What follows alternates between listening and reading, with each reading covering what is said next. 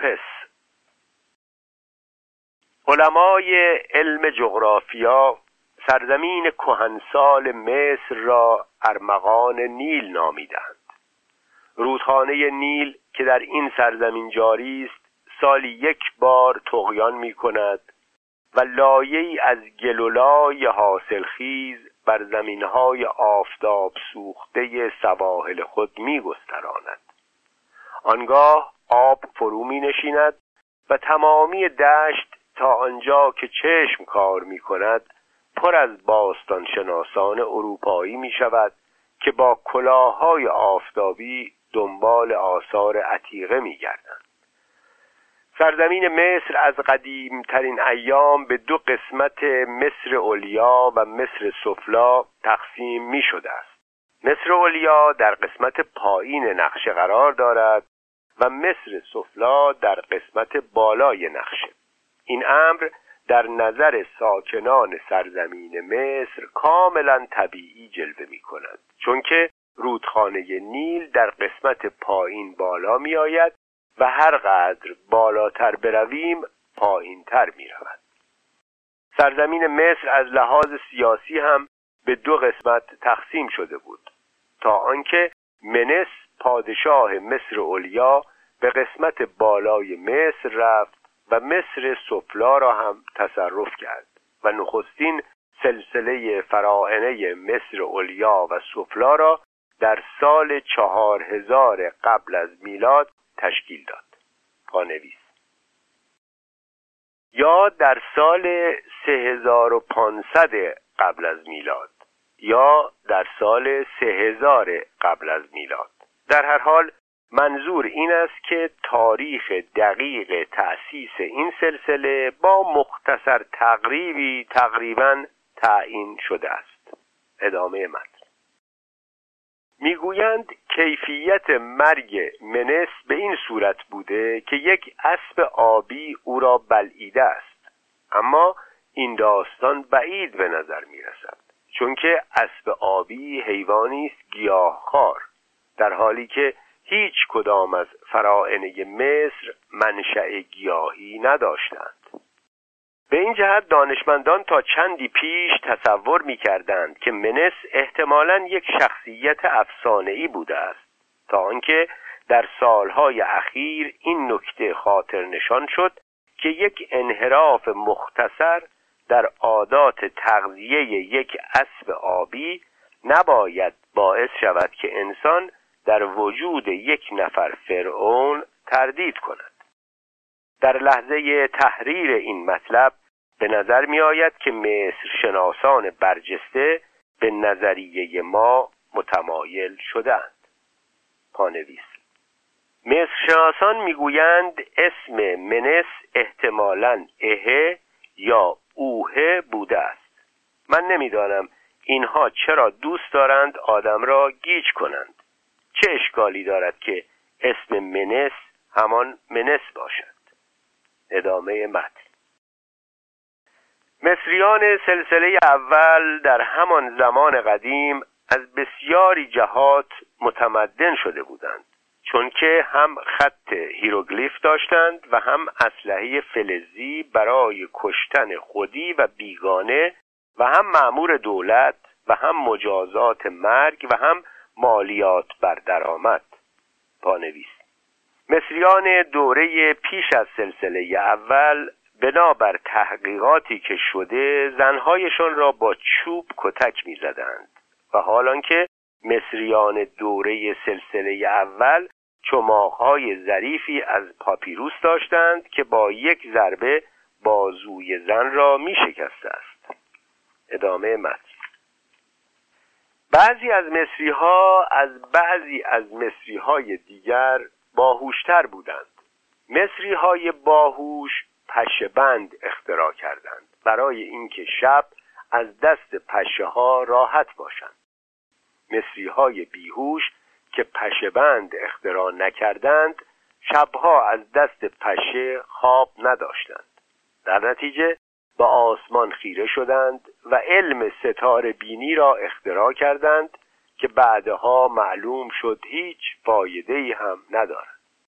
همین مصری ها یک تقویم هم اختراع کردند که درست کار نمی کرد به طوری که یک وقت متوجه شدند که روز اول سال به سیزدهم تیر ماه افتاده است.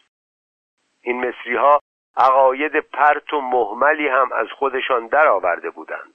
مثلا عقیده داشتند که خورشید در طول روز با یک کشتی دور مصر حرکت می کند و یک خوک هر دو هفته یک بار قرص ماه را می خورد پانویس دانشمندان به این قبیل حرفها می‌گویند حکمت باستانی.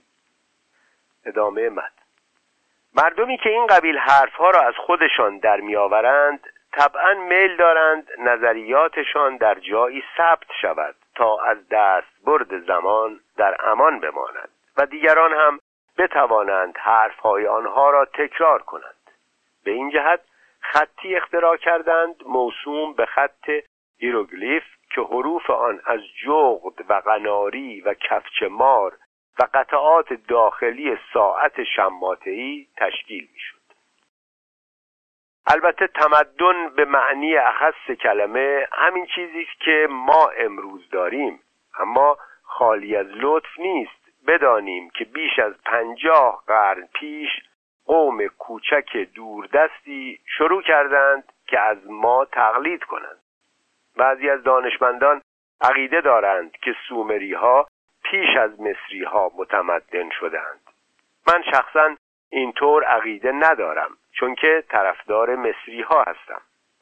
من نمی‌دانم چه لطفی دارد که آدم مرتبا ثابت کند که فلان قوم قدیم ترین قوم متمدن نبوده است و یک قوم قدیم تر از آن هم وجود داشته است. اگر همینجا جلوی این دانشمندان نایستیم من یقین دارم به محض آنکه ما قبول کردیم که سومری ها قدیمترین قوم متمدن بودند آنها خواهند گفت که نخیر از سومری ها قدیمتر هم بوده است. چنان که ملاحظه کردید تاریخ مصر خیلی قشنگ شروع شد اما بدبختانه بعد از آن هیچ اتفاق مهمی نیفتاد. تا آنکه در دوره سلسله سوم امهوتب حکیم معمار و وزیر زوسر فرعون هرم را اختراع کرد که عبارت است از مقبره بسیار بزرگی که بایستی جسد فرعون و مقدار زیادی از دارایی او را از دست برد زمانه تا ابد حفظ کند. اما اهوتب حکیم جسد و اموال فرعون را در زیر بنایی قرار داد که چنان مشخص وسط بیابان ایستاده بود که هر کس از آنجا میگذشت کنجکاوی دیوانش می‌کرد که توی این بنای عظیم چه خبر است؟ در صورتی که اگر امهوتب جسد فرعون را با هرچه فرعون دلش می‌خواست مثل باقی مردم زیر خاک دفن می کرد و روی خاک را هم با دست صاف می کرد چه کسی نظرش به مقبره فرعون جلب می شد بدتر از همه از همان وقتی که اولین هرم را ساختند مردم به آن حمله ور شدند و دار و ندار آن را قارت کردند.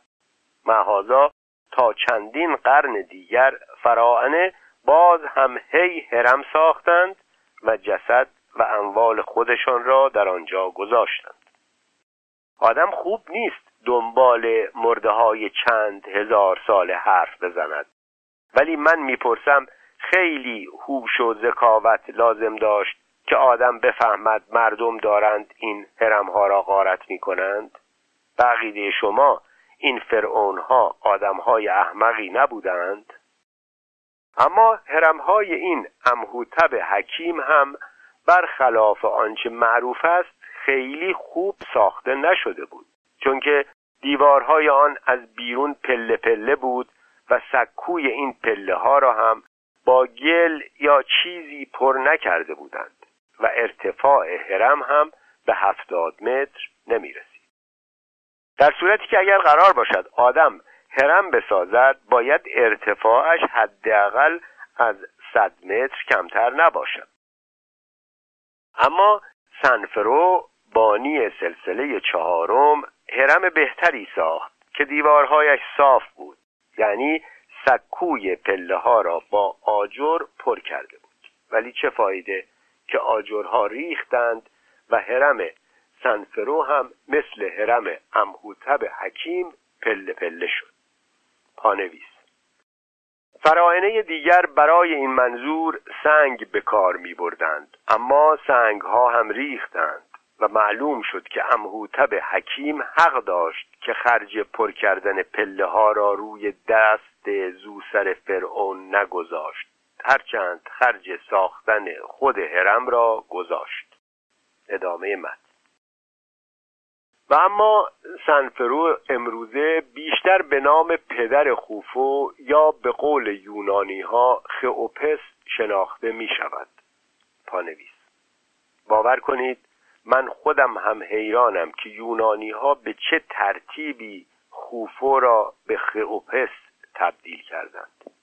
ادامه من و خوفو سازنده حرم بزرگ جیزه است که یک وقت صد و شست متر ارتفاع داشته اما حالا کلش فرو ریخته است و بیش از صد و پنجاه متر ارتفاع ندارد. قرض اصلی از ساختن این بنا همانطور که قبلا بحث شد نگاهداری جسد و اموال مرده بود. به این عنوان این بنا هیچ ارزشی نداشت چون که نه جسد را حفظ کرد و نه اموال را. اما در عوض خود بنا الان جزو اموال دولت مصر است و دولت مصر ناچار است آن را حفظ کند. هرم خئوپس از عجایب دنیاست چون که بزرگترین اشتباه معماری تاریخ است. خئوپس هرم بزرگ جیزه را در سال 3050 قبل از میلاد ساخت و مسلما بعد از تمام شدن هرم خیالش خیلی راحت شد. این هرم سطحی در حدود سیزده جریب را در بر گرفته است و دو میلیون و سیصد هزار قطع سنگ آهکی در آن به کار رفته که هر کدام به طور متوسط نیم تن وزن دارد و حجم آن در حدود سه میلیون متر مکعب است. به غیر از فضاهای مجوف داخل آن مانند سرداب مقبره فرعون و چند هواگیر و یک معبر در جبهه شمالی برای ورود و خروج دزدان.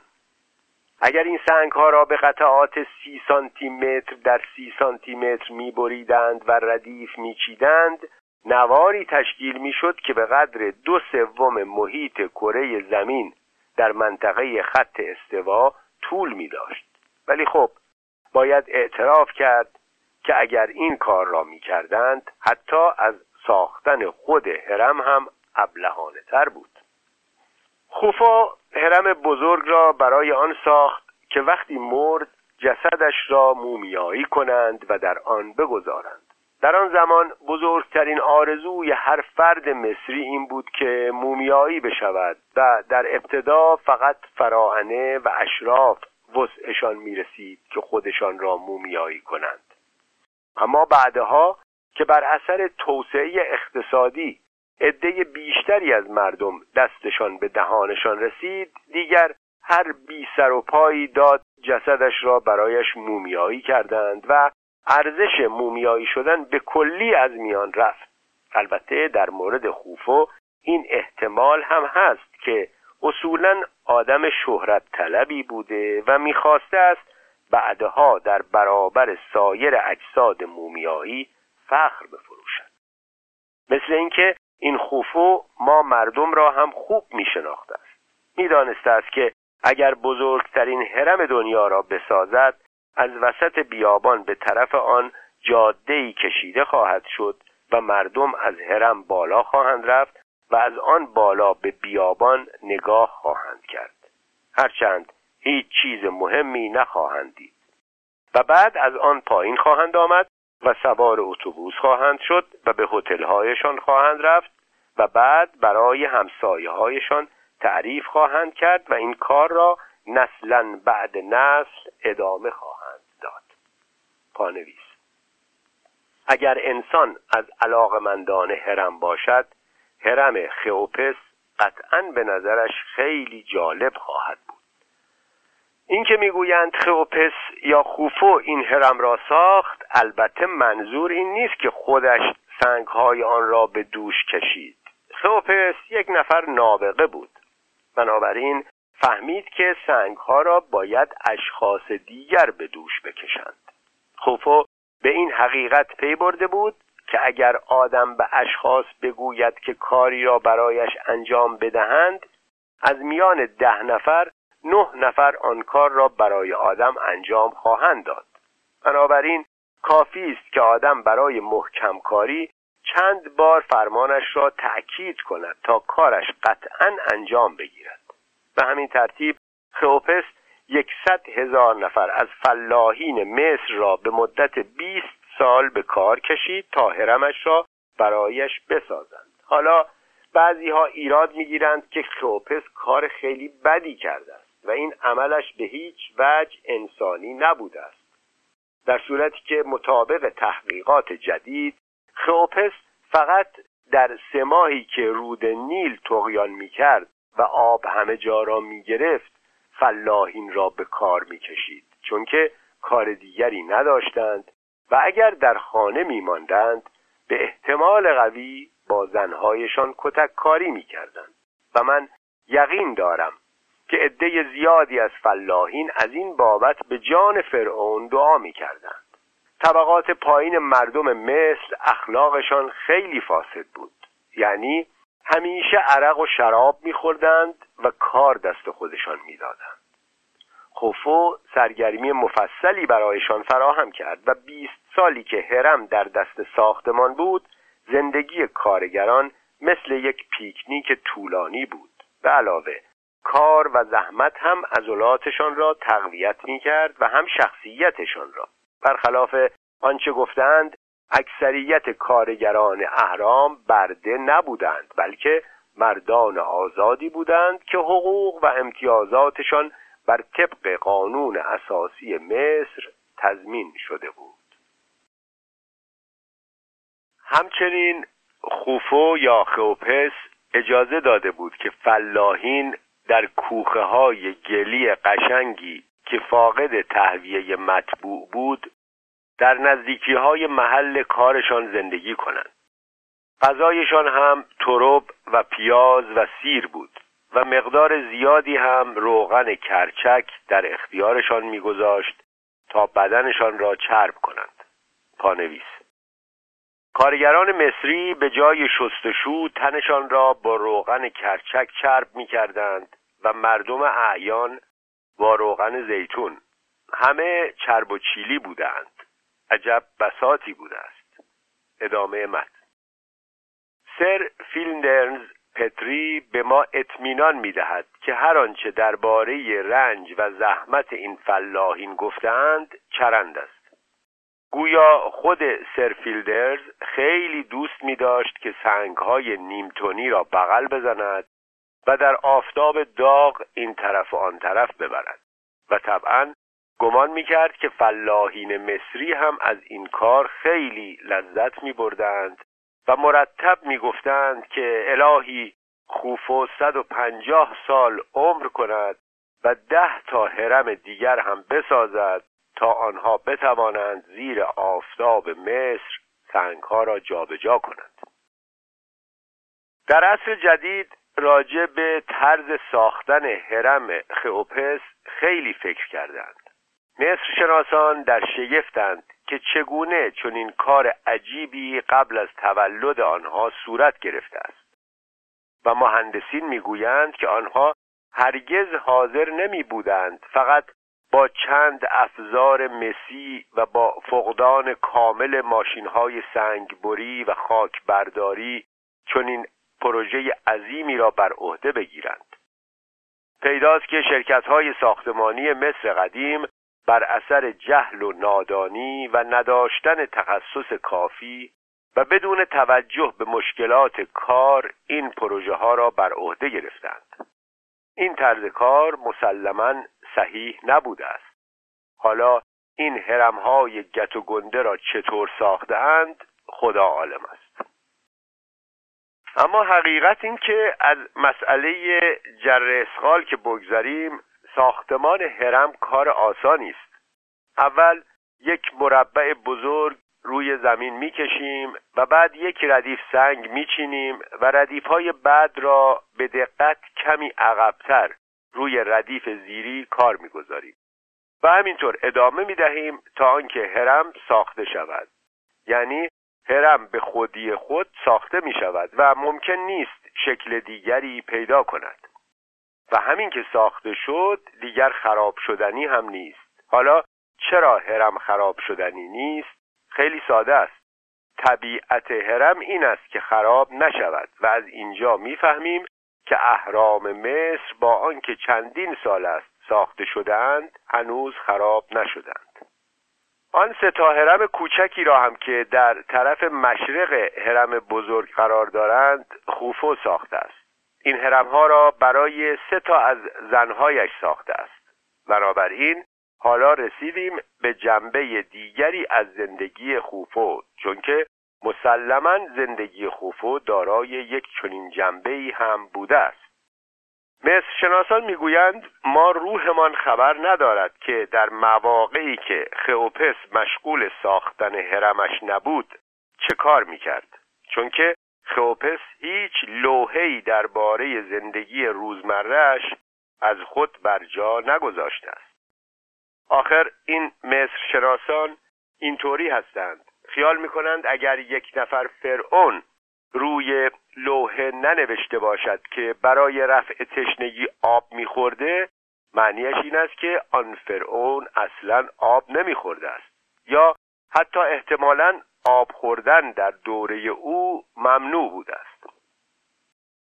پس شناسان می‌گویند که خوفو شش زن داشته است و یک حرمسرا پر از کنیزک ولی روحشان خبر ندارد که خوفو با این زنها و کنیزک ها چه می کرده است؟ و حاضر نیستند در این خصوص چیزی بگویند. مبادا حرف اشتباهی بزنند. ولی به نظر ما این اندازه وسواس در نتیجه گیری علمی جایز نیست. معلوم است که خوفو گاهی به حرمسرا سری می‌زده تا ببیند که اوضاع چطور است و برای خانمهای حرم تعریف کند که آن روز بعد از ظهر چند متر مکعب سنگ هرم چیده شد. این مسائل احتیاجی به هیروگلیف ندارد. اصلا اگر از من می‌پرسید من می‌گویم که حرم سرا برای خوفو از خود هرم هم مهمتر بوده است و مسلما خوفو روی حرم بیشتر از هرم کار می‌کرده است. درست است که آماری درباره حرم سرای خوفو در دست نداریم ولیکن آدم دانشمند باید مغزش را به کار بیندازد قطعا حرمسرای خوفو یکی از مجهزترین حرمسراهای زمان باستان بوده است و مجهز به انواع و اقسام کنیزک های آفریقایی بوده که در رقص و آواز و موسیقی سرآمد اقران خود بودند. ما خبر داریم که زوسر فرعون سلسله اول هفتاد کنیز داشته است. خوفو از هر جهت سرآمد فراعنه بوده. بنابراین مسلما هفتصد یا حداقل ششصد کنیزک داشته است. من شخصا به کمتر از هشتصد رضایت نمی‌دهم. با همه اینها باز مصر شناسان در شگفتند که خئوپس وقتش را چطور میگذراند. است اگر شما ندانید که اداره یک همچو دم و دستگاهی چقدر وقت آدم را می‌گیرد معلوم است که هیچ چیزی از اصول مدیریت سرتان نمی شود خوفو در 23 سال حکومت خود مسلما در اجرای اصول مدیریت کوشش فراوانی کرده و رنج فراوان برده است. اما آن شش زن خوفو احتمالا لعبتی نبودند. خوفو بر طبق سنت مصر قدیم بایستی با چند تا از خواهرها و چند تا از خواهرهای ناتنی و چند تا از نامادریهایش ازدواج کند بعد از آنکه خوب ازدواجهایش را کرد آن وقت می توانست فوری به محل ساختمان هرم برود و بر ساختمان مقبره زنهایش نظارت کند. پانویس مریتیس یا مریتیوتیس نامادری خوفو بعد از مرگ خوفو به خفره پسر خوفو رسید. چطور است؟ ادامه متن اسم خواهر و زن ارشد خوفو و مادر خفره از میان رفته است. مصر شناسان اکنون از او به نام خانمی که در جی آی بی یکی از هرمهای کوچک خوابیده یاد می کنند هنوتسن زن و خواهر ناتنی خوفو در جی آی دی بود و آنکه در جی آی سی هرم کوچک وسطی خوابیده بود ظاهرا خانم موبوری بوده که معلوم نیست از کجا آمده بوده است. این یکی احتمالا برای خوفو خیلی مایه راحتی وجدان بوده چون که قطعا با او خیش نبوده است.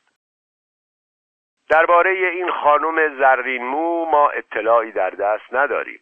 هرچند به نظر می رسد که هتپهوس دوم یکی از دخترهای خوفو هم موی طلایی داشت. در مقبره مرسانخ دوم در یک نقاشی دیواری عکس او هست که مویش به رنگ زرد طلایی نقاشی شده و راه راه افقی قرمز هم روی آن کشیدند. متاسفانه معلومات ما درباره خانم زرین مو به همین مختصر ختم می شود حالا خودتان هر طور میل دارید می توانید نتیجه گیری کنید. محض اطلاع شما از طرز نتیجه گیری دانشمندان در این زمینه همینقدر می‌گویم که عدهای از دانشمندان گفتند که دختری که تصویرش روی دیوار کشیده شده مسلما مادری به رنگ زرد و قرمز داشته که احتمالا خارجی بوده است. چون که زنهای مصری هیچ کدامشان رنگی نبودند و از این مقدمه نتیجه گرفتند که آن مادر رنگی همین بانوی زرین مو بوده است. از طرف دیگر دانشمندانی هم هستند که این قبیل استنتاجات را مغایر روح علمی می‌دانند و معتقدند تنها نکته ای که از مشاهده نقش دیوار مقبره مرسانخ به دست می آید این است که نقاش آن مقداری رنگ زرد و قرمز در اختیار داشته است. حالا شما به هر ترتیبی که صلاح می‌دانید برای خودتان نتیجه گیری کنید. و اما درباره حرم کوچک وسطی هرودوت نظر دیگری دارد. می‌گوید که خوفو ناگهان وضع مالیش خراب می شود و از یکی از دخترهایش خواهش می کند که پول لازم را برای تمام کردن حرم بزرگ فراهم کند. دختر خوفو هم می‌گوید هر کس خاطر مرا می‌خواهد باید فلان مبلغ پول و یک قطع سنگ برای من بیاورد. این فکر فکر خوبی از کار درآمد و دختر مذکور آنقدر پول و سنگ جمع کرد که نه تنها هرم پدرش را از رهن درآورد بلکه توانست همین هرم کوچک را هم برای خودش بسازد. البته اگر از مصر شناسان بپرسید خواهند گفت که این داستان بی اساس است. مطابق محاسبات آنها که مبتنی بر اندازگیری ابعاد هرم است سطح قاعده هرم کوچک در حدود پنجاه متر مربع است. همچو چیزی امکان ندارد. یعنی اگر ما داستان را صحیح فرض کنیم ناچار خواهیم بود تعداد خاطرخواهان دختر فرعون را بیش از آن که با اسم و آبروی خانواده فرعون سازگار باشد در نظر بگیریم. و ما مصر هرگز حاضر به همچو عملی نیستیم. من می‌پرسم چرا نیستیم؟ چرا وقتی که هرودوت چیزی می‌گوید که باب طبع شماست سعی می‌کنید با هزار جور سغرا و کبرا حرفش را به کرسی بنشانید. اما حالا که بحث توجیه وجود یک هرم در میان است بازی در میآورید. تازه به ما چه؟ ما می‌خواهیم هرم توجیه نشده روی دست شما نماند وگرنه چه نفعی در این قضیه داریم. پانویس چون بدون شک هرم توجیه شده از هرم توجیه نشده بهتر است. ادامه متن. باری به هر جهت پسر خوفو خفره یا کفرن هرم دوم را در جیزه ساخت. این هرم به بزرگی هرم اول نبود و به آن خوبی هم ساخته نشده بود. اما در عوض ترتیبی داد که ابوالهول را برایش ساختند که عبارت است از مجسمه سر خود او با بدن شیر که نشان دهنده قدرت فرعون است. پانویس میان خوفو و خفره یک فرعون دیگر هم بود اما درباره او چیزی نمی‌دانیم مگر اسمش را که عبارت بوده است از رادولف یا تنفر دیدوفری یا رایتوسیس یا چیزی از این قبیل. ادامه متن. ابوالهول همچنین نشان دهنده خدای هوروس بود و هوروس هم نشان دهنده چند چیز دیگر بود. کسانی که تصور می کنند ابوالهول مجسمه یک زن است قطعا اشتباه می کنند زیرا در کاوش هایی که در سالهای 1925 و 1926 به وسیله موسیو بارز از طرف اداره آثار باستانی مصر صورت گرفت در قسمت قدامی مجسمه جزئیات ساختمانی خاصی را آشکار کرد که یک بار برای همیشه بر این تصور خط بطلان کشید. کسانی که باز هم در این خصوص اصرار ورزند اشخاص بیتربیتی هستند که باید نادیده گرفته شوند. با همه اینها سلسله خوفو در حال سقوط بود. سومین هرم جیزه که به وسیله منکاوره یا میسنیوس پسر خفره ساخته شد ارتفاعش به نصف ارتفاع هرم خوفو هم نمی رسید و تعداد کنیزک های این فرعون از بیستا بیشتر نبود. منکاوره آدم خوب و درستکاری بود. و مخصوصا میانش با طبقه فلاحین مصری خیلی خوب به این جهت کشور مصر رو به ضعف گذاشت و بعد از آن دیگر هرگز رو نیامد. منکاوره هر وقت می‌دید یکی از رعایا خیلی وضعش بد است چیزی به او می‌داد. در نتیجه به تدریج هم ثروتش را از دست داد و هم احترامش در نظر مردم کم شد. چون که مردم پیش خودشان فکر کردند که اگر این آدم خل نبود مالش را اینطور تلف نمی کرد و دیگر به حرفش گوش نکردند. پسرش شپسسکاف کار را بدتر کرد. به این ترتیب که اجازه داد یکی از اشرافیانی که مورد علاقه او بود به جای زمین پای او را ببوسد. البته این بسته به سلیقه شخصی است که نوکر آدم زمین جلوی پای آدم را ببوسد یا خود پا را. و از این بابت نمی‌توان به شپسسکاف ایراد گرفت. اما چیزی که مسلم است با این گونه گشاد بازی ها هرم نمی‌توان ساخت. شپسسکاف حتی یک هرم ده متری هم نتوانست بسازد و سلسله چهارم بر اثر بیهرمی رفته رفته منقرض شد. عجیب هم نیست چون که از هر خاندانی بیش از یک خوفو به هم نمی رسد. دیگر مطلب مهمی ندارم. فرائنه سلسله پنجم مالی نبودند. توی مجسمه هاشان را با خاکره و قلب سنگ پر می کردند بدتر از همه اسم یکیشان کاکاو یا کوکو بود. و یکیشان هم لفاظ و لغزگو از آب درآمد. در سلسله ششم پپی اول خیلی آدم حسابی بود. پپی دوم کوشید که با ساختن یک هرم دیگر نعمت و ثروت را به سرزمین مصر بازگرداند. اما چون اتفاقا همین اهرام باعث فقر و بدبختی مردم شده بودند ساختن هرم جدید دردی را دوا نکرد.